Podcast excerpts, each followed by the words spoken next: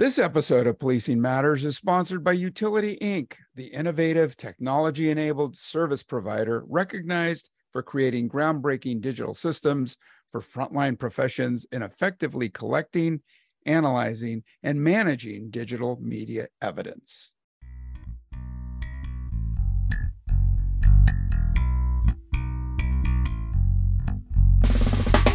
You're listening to Policing Matters on Police One dot com. I'm your host, Jim Dudley. Hey, thanks for listening.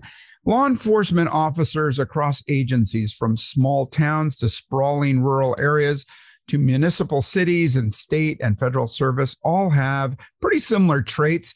They're smart, capable problem solvers with a plan. Anyone who says they are flying by the seat of their pants probably does not anticipate being in the business for long. Of course, they have to be flexible and adaptable for different situations, but they are likely to have a good foundation to fall back on.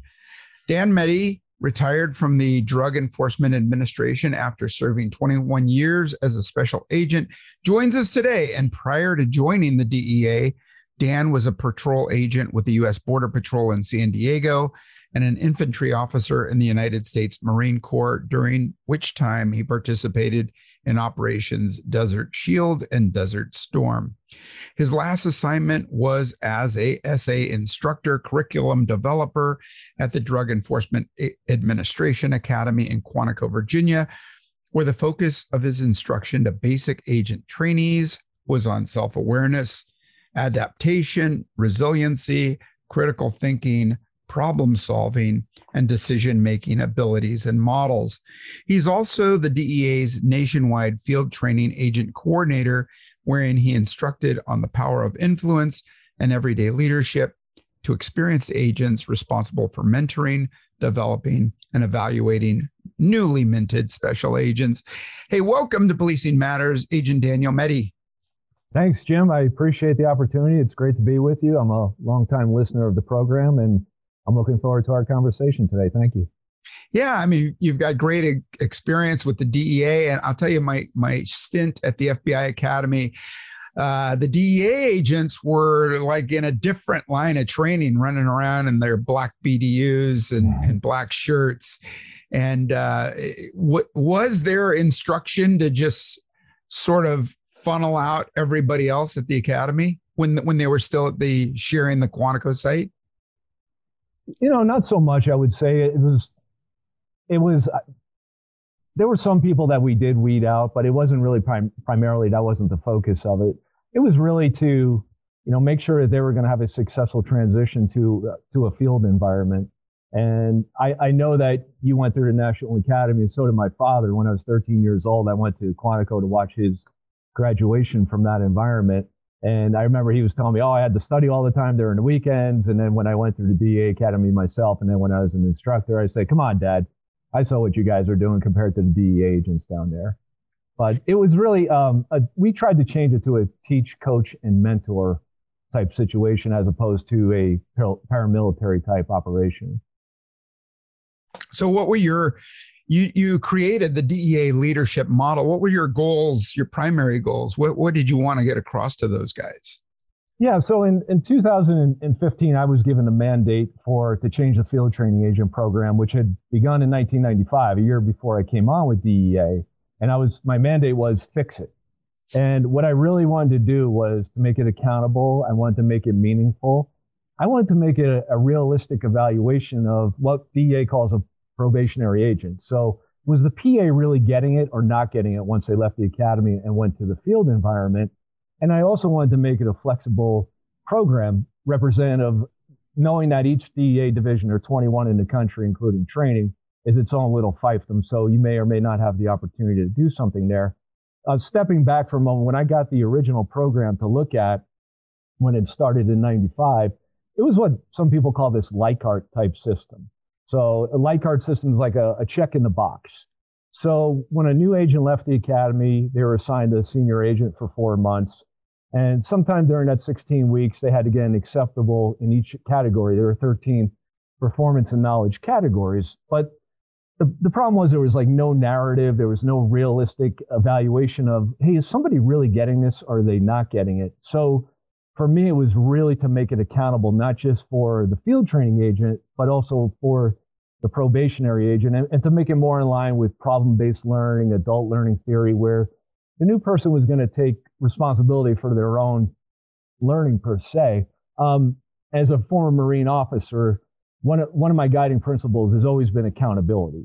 And I was really fortunate when I was there at training, we had an administrator who came in towards the tail end of my career, a gentleman named Chuck Rosenberg. And Mister Rosenberg said, I want D E A to have some core values. My group was part of actually writing those core values that exist today on the website. You can see them. And I wrote the accountability one. And what it states is accountability to ourselves, to our agency, and to those that we serve. So I brought in nationwide from all over, all the divisions, brought in thirty field training agents at a time for four days to train them on how to, how to be a mentor, how to, how to lead. For some of them, this is their first leadership experience. For some of them, they were, unfortunately, there were a lot of them there that had just been told, look, you have to go to Quantico now and, and learn how to be a field training agent.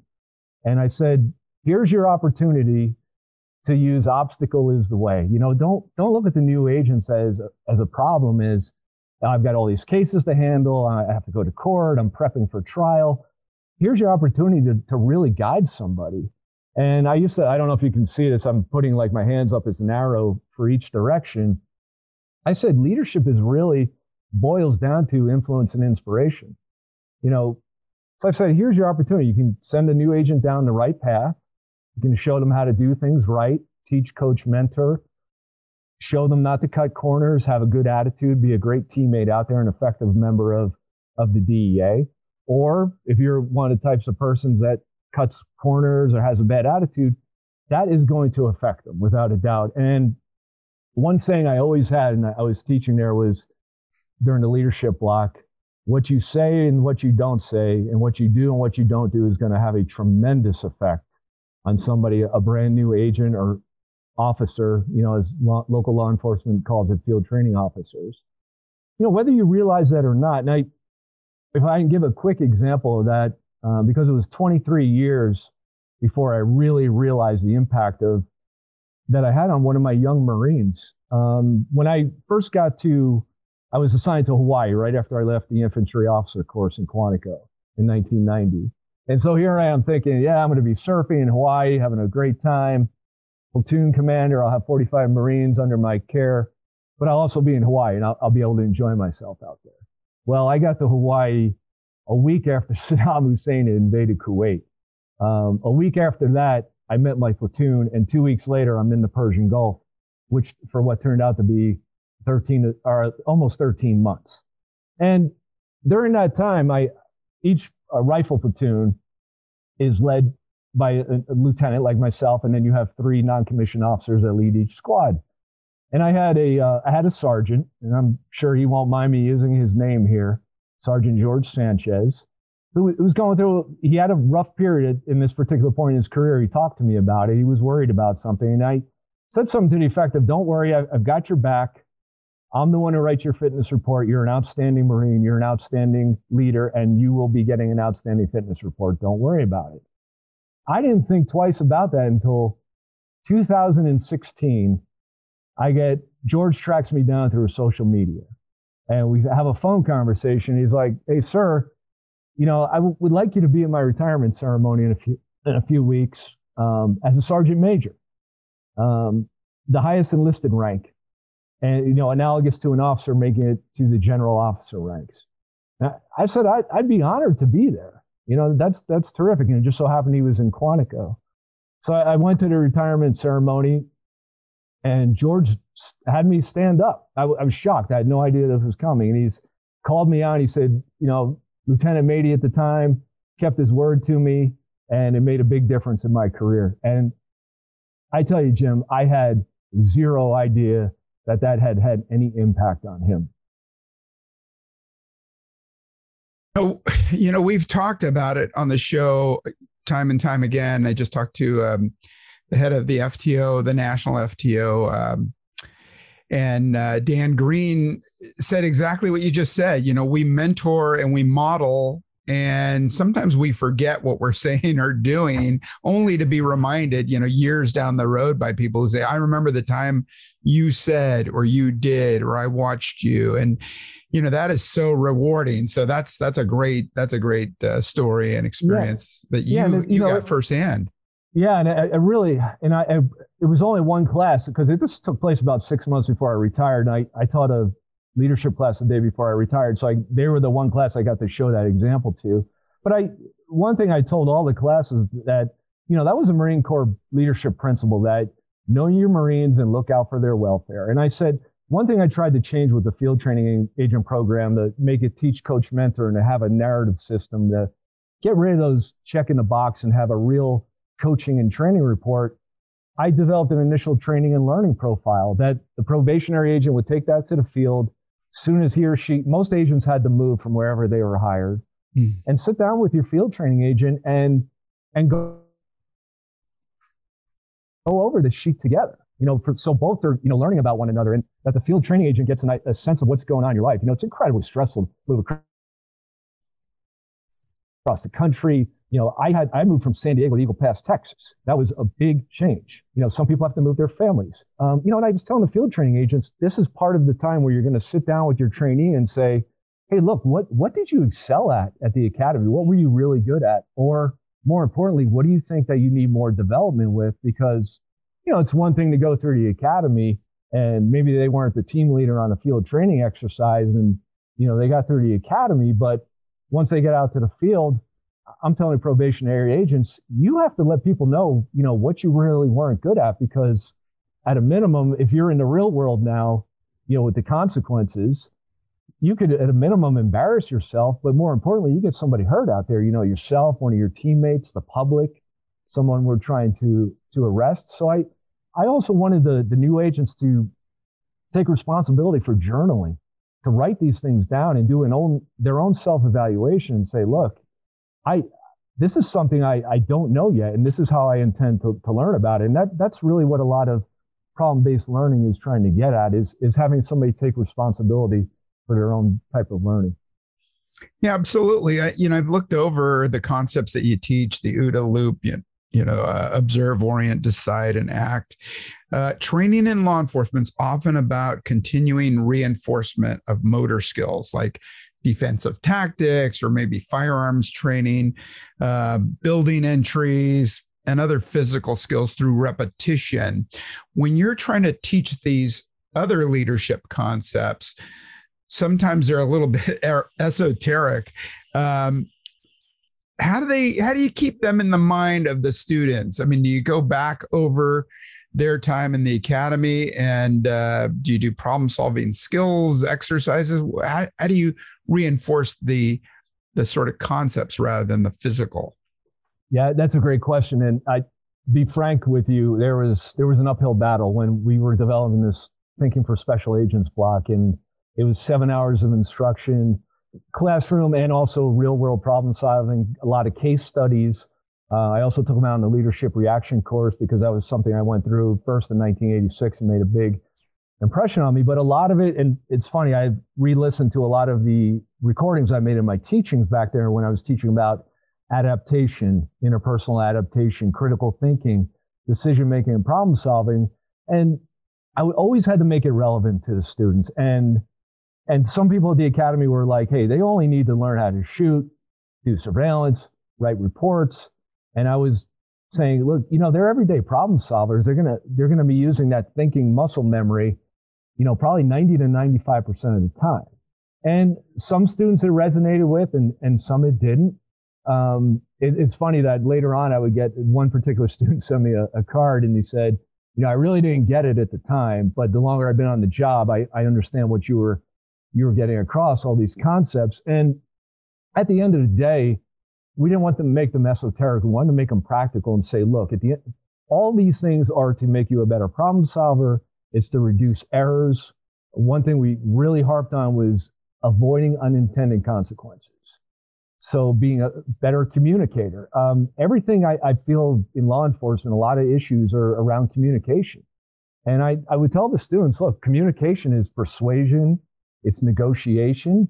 And I, I would sit there and tell them, as a brand new agent, right, you're not going to be a, a supervisor out of the gate, or a, a law enforcement officer that leaves an academy is not going to be a supervisor outside the gate or have that positional leadership on their collar here. But they're going to be that person on the scene. You're going to be an everyday leader of your cases.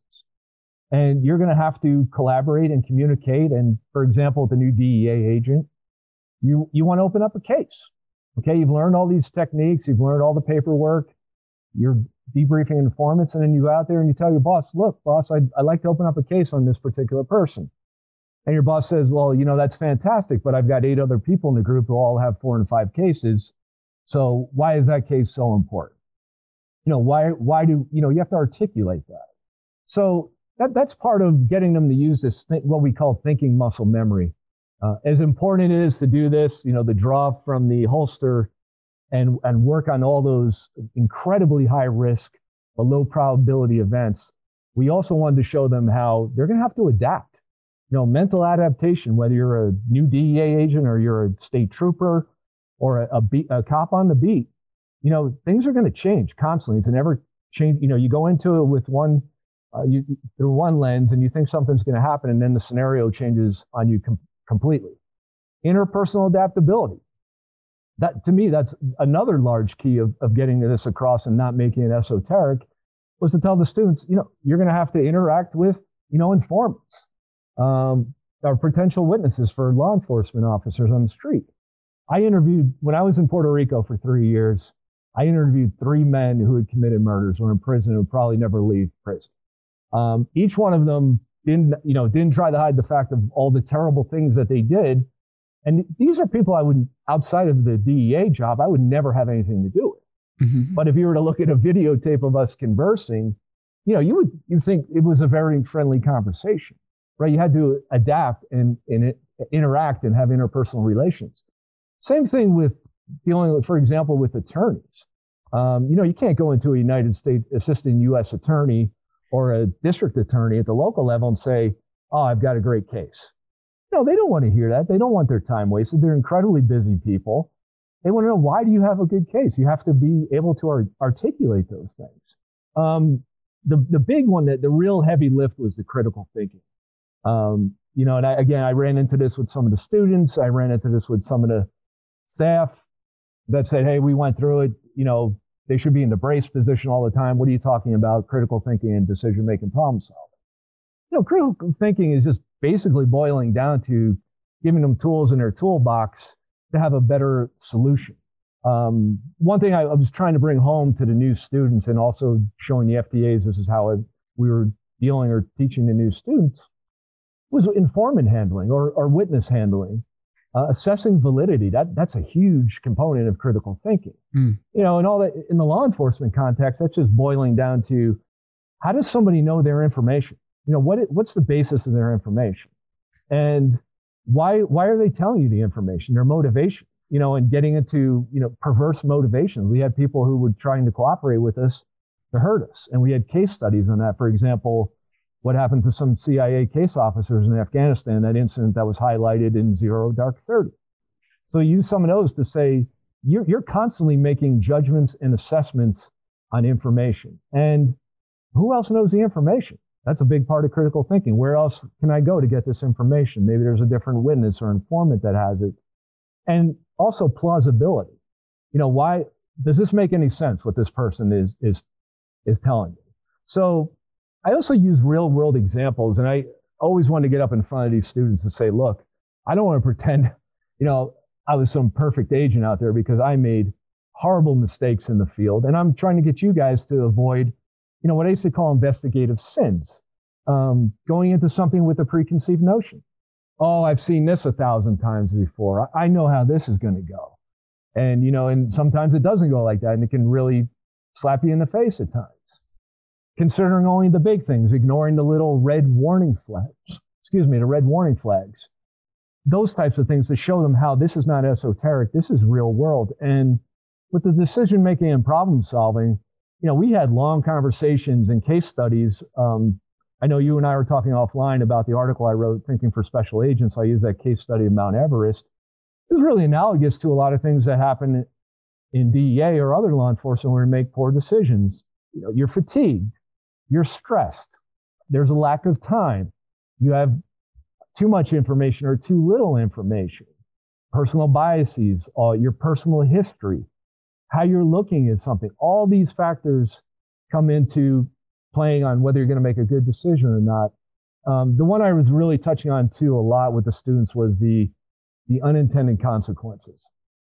You know, I used to um, watch people do this in the field, and it would drive me crazy, especially if it was my case. And then I would see the same thing occurring at the academy with the new students who were doing the same type of thing. In that, you know, we come in, they kick the door in, we're going through the mock scenario, and then they'd open up the dresser, and then they're taking the clothes out and throwing it all over the place, and taking paperwork and throwing it all over, all over. And I'd stop the scenario and be, what are you guys doing? You know, I, I totally get that, you know, you have the badge and the gun now, and you're, when you do a search warrant, you know, for all intents and purposes, we own that house until we leave that search warrant. But, you know, maybe we wanted to talk to the family member that is sitting there watching you throw their clothing all over the house or their, their paperwork. You know, just because we can do something, should we be doing it? You know, just taking a step back when we have that time to think, when it's not a critical um, life and death scenario, and saying, hey, is this, a, is this what we should be doing? Or can we take a step back and not do that? Um, one of the other things in terms of, of all these things I was hitting home with them is uh, the, the constant reinforcement that, you know, there's going to be, you're going to go through these decision-making cycles.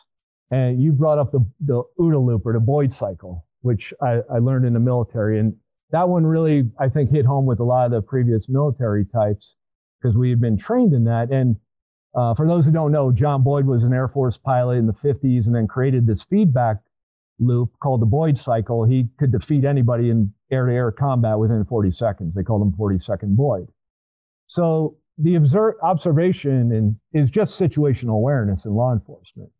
And I gave him a real-world example of how this saved my life, April fourteenth, nineteen ninety-eight, sixteen months after I left the D E A Academy, about two o'clock in the morning on the street in San Juan, where I got jumped by two, four people. One was driving the car, two had pipes, and one was coming at me with a knife. And it was real-world at that point. And as crucial it was, you know, I got through all this training, you know, Quantico like this, the muscle memory.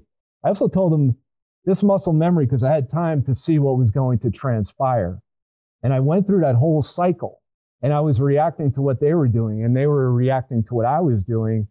And, you know, allowed me to survive the scenario. Um, so that's, that's one thing I always was trying to bring home to them, why this stuff is so important. Um, and if I can, you know, I, I don't like to just use good examples when I've done well up there. I also like to tell the students, you know, here are scenarios where I, I made lousy decisions as a D E A agent. Uh, one in particular, I told them on paper, it looks like this fantastic case that I made in two thousand six. And it was an abject failure. Without a doubt, the worst mistake I ever made as a D E A agent. And it was an undercover operation, uh, Christmas time. That's important because, you know, we always do think, uh, we've always done it like this. And we were always in Phoenix, Arizona, we were always using this particular shopping mall that had a ring of restaurants around it. So I was setting up this deal for ten pounds of methamphetamine, and two targets were supposed to show up and meet the informant, and the undercover did not show up to the pre-briefing. So I had one hundred fifty thousand dollars on the street to do a flash roll. And for those who, who aren't familiar with that, you know, that's during a course of a deal where we come in with another undercover and flash the money to show the, the targets, hey, we've got the money for the ten pounds of methamphetamine. We're good for it. The money leaves, and then you won't see it again until you bring all the all the, the drugs. So that incredibly stressful. I mean, I was already redlining. I had to get the money from the Arizona Department of Public Safety. I had all these people on the scene. forty-five minutes, you know, into what was supposed to be the pre-brief, I couldn't find the undercover. My boss is calling him. He didn't show up. Finally, after about an hour, he shows up. And I'm like, what's going on, man? You're almost an hour late. And he goes, so? And I I tell you, Jim, it was like two peacocks, like with their chests about to bump.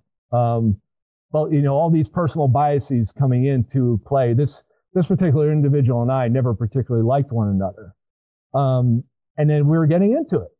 And finally, at some point, he throws up his hands. He's like, I'm not doing this today. And I said, you're going to get out there and do your job. And and then the boss comes in and says, hey, come on, come on, you know, let's let's get the deal done. And then we went through and started the deal. And then, you know, I, I, at that point, I stopped it with the students and I said, does this make any sense? Should I it was should I have gone through with this deal or not? Was this particular person in any kind of frame of mind to work undercover? And the answer was absolutely not. Was I in any state of mind to be an effective quarterback that day running the show? No, not at all. We were both upset. We, we, the smart thing would have been to have ended the deal.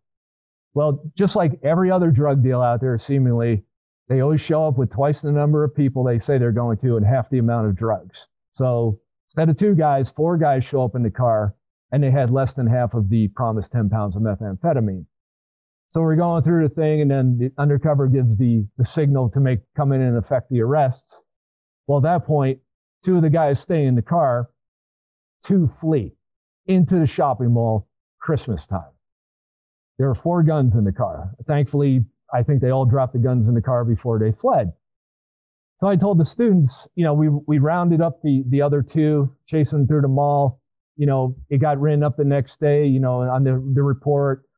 And I said, when I came home that night after interviewing everyone and putting them into, you know, checking them into the jail and then writing the criminal complaint, I came home that night and I was shaking. I was like, why did I make that decision to go through with that? You know, I could have gotten somebody killed out there. You know, I running into a shopping mall at Christmas time, potentially armed. Oh, but we've always done it that way. You know, we're we're kinetic, we're action oriented. You know, that that's in our D N A as law enforcement. We're prone to act. You know, and that, that's why we took the job to a certain degree. But I said, let's step back. You know, on paper, that looked like an amazing case, but I told everybody that was the single worst mistake I ever made in the D E A. And I, I think by bringing examples like that home to the students, that they start to, the wheels are turning and saying, oh yeah, we want to avoid unintended consequences. We want to reduce errors. We want to be able to communicate more effectively. You know, we want to be in this job a long time. We want to be as effective and as safe as possible. Yeah, you know, I totally appreciate what that story. And, you know, our, we t- we talk about teaching people off the street. You don't know what their background is. They come into an academy, whether it's police or D E A or F B I, and um, you don't really know their life experience. And I realize with my criminal justice students at my university that all they know is what they see on T V. And I mean, I, I smiled, almost laughed when you said, you know, in a drug deal, they show up with half the product and twice the people. And, you know, that would be an eye opener for students to, to think, oh, wait a minute, this is not like Breaking Bad or Better Call Saul, right? You, everybody's got the briefcase lined with perfectly formed bricks of dope and money, you know, with the still with the bank numbers on them and all that. Uh, I want to talk about uh, addressing or teaching today's student, but I want to get to that in just a second after we thank our sponsor. Utility provides a universe of intuitive solutions for effectively capturing, analyzing, managing, and sharing video evidence. Technologies include a variety of cameras, sensors, devices, as well as situational awareness software solutions for law enforcement, first responders, transportation agencies, and utility providers. To learn more about Utility and its technology solutions, visit utility dot com. That's U T I L I T Y dot com. And we're back, and I'm speaking with retired D E A agent and trainer Daniel Meddy. Uh, there's a lot of um, you know, reality versus uh, fantasy in training, and I'm really glad that you talked a, a little bit about um, you know, giving good and bad examples uh, to new students. Uh, I realize sometimes um, when I say something or I teach a, a lesson, um, they think that's the way it is all the time. And you've just, you know, tempered that with, hey, everything's new. Don't don't say this is, we've always done it this way, or, oh, this reminds me of exactly the last time we did this. So, you know, there's definitely great um, you know, caution in, in telling a new student or new agent what they should be looking for. Uh, you know, be open to anything, right? So how would you approach today? I know you probably caught the last of the Gen Boomers when you were teaching. Um, and then you got a little bit into the millennials. Now we have the Gen Zers, who are totally a different animal at learning and uh, their learning methods and styles and their s- smaller windows of, um, you know, operation. Uh, what would be the the new approach? Are, are you talking to people at the D E A? Are they having difficulty training today's um, uh, candidates?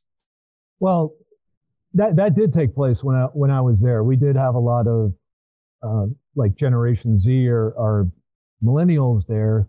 Uh, and I kind of almost use that as a catchphrase for any younger generation. Um, so certainly, but the things I think are really important to them are, you know, show them the relevancy and, and lay out your expectations for them and, and accountability. You know, they, they want to know what's in it for them, but they will be accountable. And you know, it's not like when I was growing up as an Xer and my mom said, you're just going to do it because I'm your mother and that's that's the way it is and don't ask me any questions about it.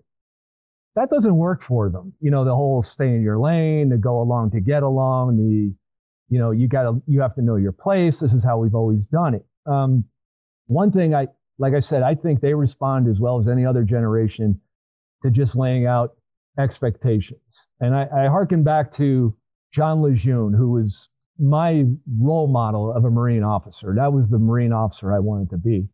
And Lejeune was a famous World War One Marine general, became the commandant, and he's really responsible for the training at Quantico, how it's set up. And in nineteen twenty-two, General Lejeune put out a letter to his officers, and he called it kindly and just. You know, and I would have the argument all day long with anybody that John Lejeune was far from esoteric and far from a softie. And what he was saying now is like, look, you know, we have standards and we have to hold them accountable, but we can empower people. That doesn't mean we have to yell and scream at them all the time. That means understanding that when tired Marines are sitting on the ground and he came up to them and they all stood up to salute him, he said, sit down, please. You guys need to rest. That's more important. And he said an inefficient organization is the result or a product of inefficient officers. And I use that same teaching method and gave the field training agents a copy of that letter and said, this is completely similar or equates to D E A. You know, if you have a new probationary agent who's messed up, it's because you're messed up as a training officer. You know, it's this concept of extreme ownership that I really believe in, that, you know, instead of looking, hey, let's not blame everybody else. Let's take responsibility. This is my opportunity to guide somebody, and I'm responsible for everything they do and don't do. So give you an example. I had a, when I was in Quantico, I was for basic agent class one ninety-nine. Uh, it started in two thousand fourteen. A lot of younger individuals in the class, a lot of different backgrounds, like you mentioned. And I was not only one of their principal instructors, but I was their coordinator. So during the seventeen weeks they were there, I was responsible for all the logistics, everything to guide them through everything they did and didn't do at the academy, basically. And the first day I met them, I had a speech and I got up there and talked about, you know, your center, my center of gravity is your success here. That's what I want. But you will be held accountable. I'm not a yeller and screamer, but, you know, if you step out of line, if you do something that's foolish, you know, be prepared for the consequences. And along those same lines, I told them, it's also important for you in terms of accountability to step up and ask for help. You know, I'm a big believer in that asking for help is a sign of strength and not weakness. And I, you know, I, I went back to what I was talking about earlier that, you know, they might get through the academy fine, but not really understand something. So I, I want them to get out there. It's this teach, coach, mentor relationship. Um, my favorite quote from, if I can get into this with John Lejeune, excuse me, is he said the relationship between officers should in no sense be that of superior and inferior, nor that of master and servant. It should be that of teacher and scholar. In fact, it should partake of the nature of the relationship between father and son. And that he was saying uh, an officer, especially a commanding officer, is responsible for the physical, the mental, the moral welfare, and the discipline and military training of the young men under their command. And I told that to the field training agents. I said, that's no different than you can substitute officers for D E A agents. You can, you know, the Marines are men. You can substitute male or, or woman. You know, it, it's it's all the same thing. It, it's all leadership. It's all taking responsibility. Uh, and the students, I told them, you know, right next door when I was teaching my field training agent class, I had a group of trainees going through also. And I was linking them up at night during a social event so they got to know each other and they would have a name to a face when this new agent showed up to the field. And I said, one of you, you know, I, I make fun of mo- millennials as much as anybody else. You know, I've had my share of fun at their expense. But I also said, you know, they're the generation who's borne the brunt of our wars in Iraq and Afghanistan. And in fact, in that classroom next door to you guys, one of you is going to have a young naval officer who won the Navy Cross, you know, the second highest award for valor behind the Medal of Honor. I said, he is as humble, respectful, engaged, and wanting to learn as anybody from any generation. So I, you know, I, I think it's, you know, sometimes I think these tags get put on everybody. I was an Xer. There are a lot of entitled and lazy people in that generation too. So I always wanted to treat them as individuals and say, you know, give them the benefit of the doubt until they show you something different. And I really don't think it's, it's being soft on them. I, we had these discussions at the academy, and there was a, like I said, the faction wanted to be paramilitary. And then I was part of the other group that said, no, let's do keep, teach, coach, mentor. And I know in Washington State, they've got, I've done research on that, uh, where they were getting trainees away from being in the brace position. Like I'm talking about, if you're in the hallway and an instructor walks by, they brace themselves with the position of attention and say, yes, sir, no, sir, stand up when the instructor comes in the room. And they were trying to get away from that and, and have the students engage in conversation, because that's what, We got, we have to get the younger generation off the phones, because law enforcement is all about communication, person-to-person communication, knowing how to interact with people. And I said, those those are the things that we really have to make strides with. It's, you know, it's one thing we can, I can tell somebody, you know, you have to stand up in class, you know, and show discipline while you're here. But to me, the only discipline that counts is self-discipline. You know, we're going to expect these young ladies and men, when they leave an academy, to go out and make independent decisions. You know, I understand that these are hierarchical organizations and there's a pecking order and there's a command structure and a chain of command, and that's important. But, you know, we're also, new law enforcement officer, cop on a beat, is often out there by himself or, or herself. And now we're saying, okay, well, here you are, go make an independent decision on your own. And I, I think we've got to start with that teach, coach, mentor mindset, and just letting the, the new generation know, hey, I know you guys have, you know, your, you have your opinions, and I, I think it's a great thing that they have different ways of doing things. And I, I don't feel challenged by it. I, that makes, it always made me raise my game. You know, they, they challenged me to be better, to be a better instructor and a better agent. I was just telling them, you know, you just have to be a tactful agent of change.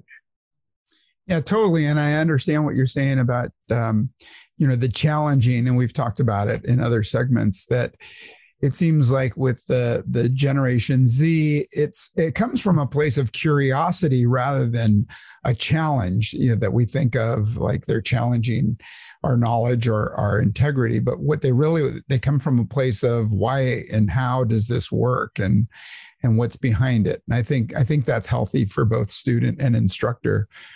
Hey, I want to shift gears a little bit and um, talk a, a little bit about the war on drugs. Um, President Nixon, nineteen seventy, actually declared a war on drugs. I, you know, I, I asked my students about that. What does that mean? Um, the war on drugs has taken a beating in the court of public opinion over the last few years. But, you know, look what's happening over the last five. We've had these record numbers of increasing overdose deaths.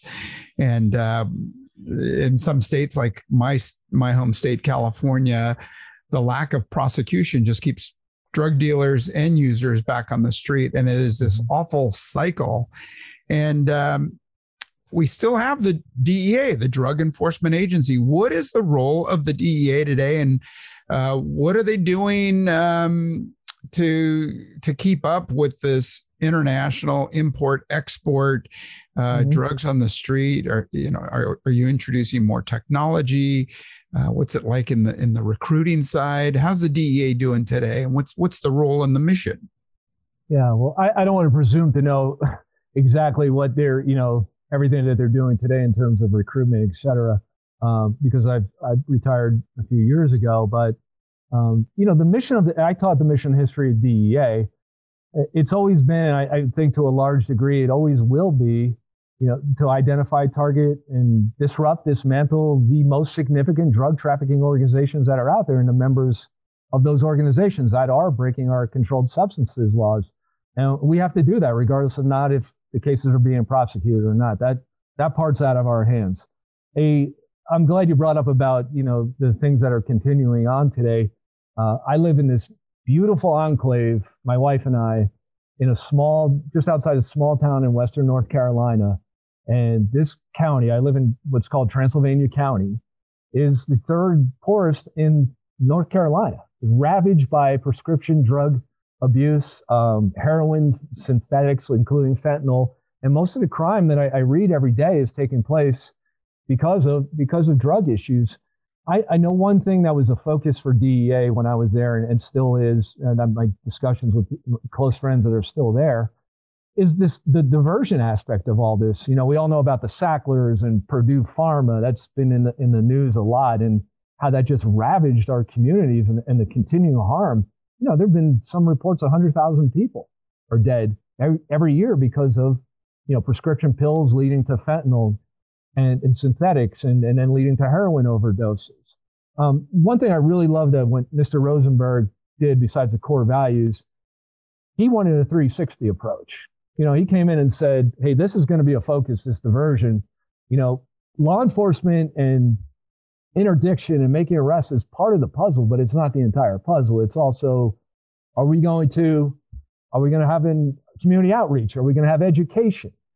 You know, to, to do those, these are like a three-pronged approach. All these are small parts of the puzzle that we have to do. Um, you know, one thing I, you, you mentioned a war on drugs, because I used to teach us at the Academy in terms of how Nixon created D E A in nineteen seventy-three, in large part because of the problems that were revolving around the Vietnam War. Um, but I, you know, this whole, the war on drugs, I've, you know, people that are still working in D E A, we talk about it, we're like, you know, I don't, I don't know if that's the right, you know, term maybe sometimes. Like I'm, I'm talking about, there are many different pieces of the puzzle to, to help people get off drugs. Unfortunately, as long as people are going to want it, the traffickers are going to get the stuff to them. And that, that's the sad reality. You know, we've been fighting this war for fifty years. So, you know, Sir Robert Peel came up with this thing in the eighteen twenties, uh, his policies on policing or practices for the police. And he was considered the father of modern policing. And, you know, he was really saying, look, the police are the people and the people are the police. And if you, I used to study those, what he was talking about, and there were eight or nine tenets that he had, and basically it boiled down to gaining public trust. And sometimes today I see, you know, part of the issue, I think some of the, the breach that we have today in trust between the community we serve and law enforcement is, if you show a layman a picture today of somebody in law enforcement here and a picture of somebody in the military, they probably, the layman would probably be hard pressed to differentiate between the two. Um, and I, I totally get that it, it's super dangerous, and you have to have the right gear and weapons along those lines. But I, I think that's created some issues in terms of, you know, our guardian roleship. You know, and this is going back to what I was talking about, that search warrant example. You know, just because we can do something, should we do it that way? Um, and I just think that we have to be, you know, realize that the military, I was in the military, the mission of the Marine Corps is to uh, locate, close with, and destroy the enemy by fire and maneuver or fire in close combat. You know, that doesn't completely jive with what law enforcement protect and serve. Sure, there's some overlapping elements, but again, my large point is that understanding that we need the public trust to do it, to go in there and continue to do this incredibly difficult and incredibly important mission. Hey, so uh, I need to wrap up. I'm I'm being mindful of your time. I, I really want to thank you for being on the show. I want to thank you for your military service, as well as your time with the D E A. Um, what are you up to these days, Dan? Um, how can our readers learn more from you? And uh, tell us a little bit before that, before we wrap it up, about moral courage. And we've seen some incidents over the last year or so where, uh, especially post-incident, of course, uh, leadership is being challenged at the scene. What do you tell students about uh, moral courage and leadership?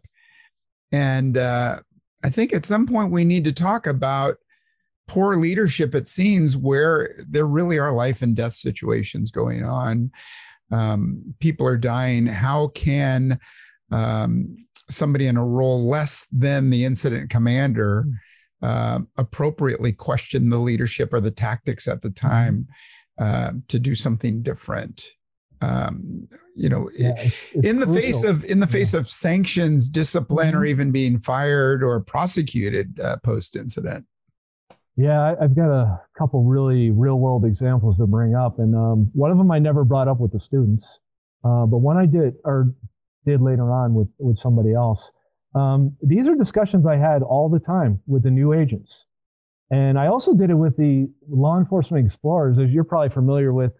Uh, exploring programs around the country, young people fourteen to twenty-one years old, they they get involved with local, they're interested in a career in law enforcement, and they go through some training and do ride-alongs. And but at Quantico, I led a law enforcement leadership leadership academy, and the whole week was to teach them about things about why it is important to think for yourself and to display moral courage. And we we talked a lot about the D N A of law enforcement, not just D E A, as I did with the, the trainees in Quantico.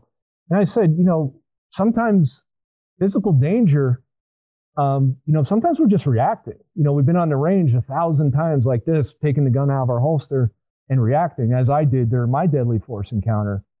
And it just happened to be, you know, the guns and, I mean, I'm sorry, the knife and club was real that time. But, you know, moral courage can be a lot tougher because there are consequences, like you mentioned, and there's there's time to think about it. Um, and like you said, there, there we discussed all these aspects of, you know, the, I had to learn a hard lesson as a Marine officer about it's better to be respected than to be liked. And you know, I told him, you're going to be dealing with stuff like that. You you know, you've taken this job, you moved your family across the country, you know, you've made a huge commitment, and you want to fit in, right? You want to get promoted. You want to you want to be able to have nice overseas assignments, or local officers want to become detectives or get onto a SWAT team um, type of scenario. So there are consequences to standing up, and can be incredibly difficult. I you know I like to bring one up in terms of I, I think today in terms of technology, I would love to see more virtual reality in terms of moral courage. Those circumstances when somebody's going to be on the, the horns of a dilemma, as I like to call it. In particular with, you know, the power dynamics, when it's not just one of your peers, but one of your field training agents or another supervisor. Uh, I'm familiar with, you know, I've seen some of the training that Georgetown Law does in terms of active bystandership. You know, in, teaching officers today that it's crucial that you, you have to step in and do something. And, you know, I what I saw happen with two of the three officers that were on the scene with Derek Chauvin really hit home with me. Uh, I went through something, not to that degree, but something somewhat similar my first week out of the Border Patrol Academy. You know, one of those officers on the scene with Chauvin was on his third shift and the other was on his fourth shift. You know, and I came out of the Border Patrol Academy, got to San Diego. We're with our field training agents, the middle of the night, Dairy Mart Road, on the border in San Diego. We arrest a group of people coming across illegally. Had them sat on the ground. There were probably eight or ten trainees of us, probably twenty, twenty of the persons we arrested, and two field training agents. Um, and one of the people who was arrested sitting on the ground was mouthing off. Now, unfortunately, one of my field training agents went over and, and struck this person in the midsection. And it was like, I can still feel today like the air coming out of my stomach. And we're all looking around like, oh my God, what do, what do we do? You know, what? What are we supposed to do here? Um, and I'll, I'll tell you, frankly, we were, A, physically afraid of, of this person, this training agent. He was a fierce person and angry. Um, and our, our other field training agent was, was outstanding. You know, I, I did earlier with the arrows going this way, and the one who was a, a real good role model later on, he saw how upset we were, and he's like, look, look, guys, this is nineteen ninety-four. He said, understand that, you know, that's not the way to do things. You know, don't do things like that. And I, that's why I'm talking about these, putting people in through virtual reality. Um, when I went through the Border Patrol Academy and the D E A Academy, we had these scenario, these video game interactions where you put on the headset, you had the fake gun, and you know the ominous voice comes on. You and your partner you, are you know walking down a dark alley at three a m Be prepared to react. And the scenario invariably led to somebody jumping out with a knife or a gun, et cetera. And you shoot the screen, and then you had to articulate why you conducted deadly force. So I would like to see more of those types of things for realistic scenarios. You know, when the public is showing up and yelling and screaming at you in your face, putting up a cell phone camera. And you have to start talking about these things, because I truly don't believe that your body is going to go where your brain hasn't gone already. You know, even in one time, if you've gone through a one-time cycled, hey, if something like this happens, I can I can react, and maybe I'll step in and say, hey, man, that, you know, knock it off. You know, I, I got this. Take a break, or something along those lines. But in particular, when it's somebody who's got that position of power over you, it's so difficult to do it. And I, you know, I used to tell the, um, you know, I've talked to some law enforcement officers that, you know, I'm not worried about you guys going out and doing something that's going to be caught on film and go viral. But what what are you going to do if you're in a scenario that, you know, those two officers that were on the scene with Derek Chauvin, three and four shifts into their careers? So I, the real crucial key, I think, too, is for people to have at least one example of moral courage and and trust that the that their leadership is going to do something about it. And to me, it was a real... real stain on me that I did not stand up that day in nineteen ninety-four. You know, I, I went home and I'm like, you know, a week earlier, I graduated as the honor graduate of Border, or Border Patrol Class two seventy. And I came home, I'm like, I don't have, where's my integrity? Where Where's my honor? You know, I, I didn't step up and say anything. You know, we had oral boards in the Border Patrol Post Academy that if they didn't like you, they were going to get rid of you, even though you graduated the academy. All these things go into play. Um, but then in two thousand fifteen, July two thousand fifteen, I, I had the opportunity to stand up at the D E A Academy and make a stand. Um, we had, there was an investigation there. There was a toxic environment of bullying by some high-ranking officers and just a toxic leadership environment. And Chuck Rosenberg, the administrator at the time, you know, was going around these different D E A divisions talking to our new agents. Are talking not only new agents, but also to experienced agents to say, hey, what's going on? What are your concerns? And he came in and talked to us at Quantico training. There were roughly three hundred people in the room. And I had I found out that the day before he was coming. And I wrote a four-page letter to Mister Rosenberg. And I and I, I wanted to bring up, you know, the things that were going on. And I'm looking around the room when he asked any if anybody had any questions. And I said, hey, Dan, you didn't stand up in ninety-four. You know, if you don't, if you don't stand up now, I don't see anybody else around here that's that's going to be standing up. And I, I trusted Mister Rosenberg for me to get up as my knees were shaking, and to address him with with this. Uh, but I also had the example of my dad, who was a deputy inspector when he retired from the N Y P D, um, and and he started with transit. But my dad, my dad was on a rocket ride to the top. He's what I call a blue flamer. He was going to the chief levels. He was the head of the academy for a while. He was the chief of detectives in Brooklyn. And my dad cut his advancement short because he had moral courage. Something was going on, and he called out a high-ranking member of the department on it and basically knew that, hey, you know, I'm going to retire as a deputy inspector, and that's okay. So I was thinking about my dad and his example when I, I just about did not stand up that day uh, in front of Mister Rosenberg and three hundred people. And I, I laid out to him, and I said, you know, you've heard about the toxic environment here. You know, you've talked about kindness and civility, that you want all your agents to show respect. I said, hey, we're the everyday leaders here. You know, we're not positional leaders. I wasn't, I didn't have a positional leadership on my collar. But every day, you know, we came into that academy, those new students were looking at us like, you're, you're the face of the D E A. Are you authentic? Do you, do you care about me as a new agent? You know, or are you just somebody who's saying that, yeah, we care about your, about you, and but you know, your your deeds are going to show that. And I said, you know, leadership is, is staying left of bang. It's, uh, which is one of my favorite books. I think aspiring um, law law enforcement people should read that. Um, it's not it's preventing problems. It's staying ahead of things. It's not saying, you know, hoping that nothing's going to happen, putting your head in the sand, and then when something bad happens, trying to cover it up or trying to, you know, make excuses for criminal behavior. And I, I, and you could imagine as I was standing in front of three hundred people and basically calling out some high-ranking members of the of the uh, D E A training division, you know, the daggers I was being thrown, and there were, you could hear a pin drop in that room. But I said, you know, we somebody's got to stand up and say this stuff. Um, and I said, I don't despise leader, you know, the authority. I, I'm craving it. I'm I'm desperate for it. You know, that we all want that. Even people who are seemingly burned out and are so cynical and critical, they're the ones who care the most about it. So it, after that was said, you know, I went, the meeting was over. I went back to my desk. You can imagine I'm slumped in my chair like a wet noodle.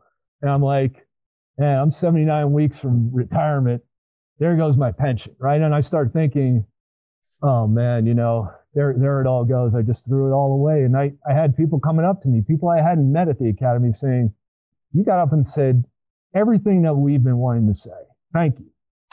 The next day, a Saturday, I got a call at home from Chuck Rosenberg. Uh, I couldn't believe it. Um, and you know, you talk about knowing the environment that you're operating in. I was teaching students that, understanding that, you know, I knew his son was going through Marine officer training himself. So he would relate to a lot of things I was talking about in the letter and, and in public in front of everybody.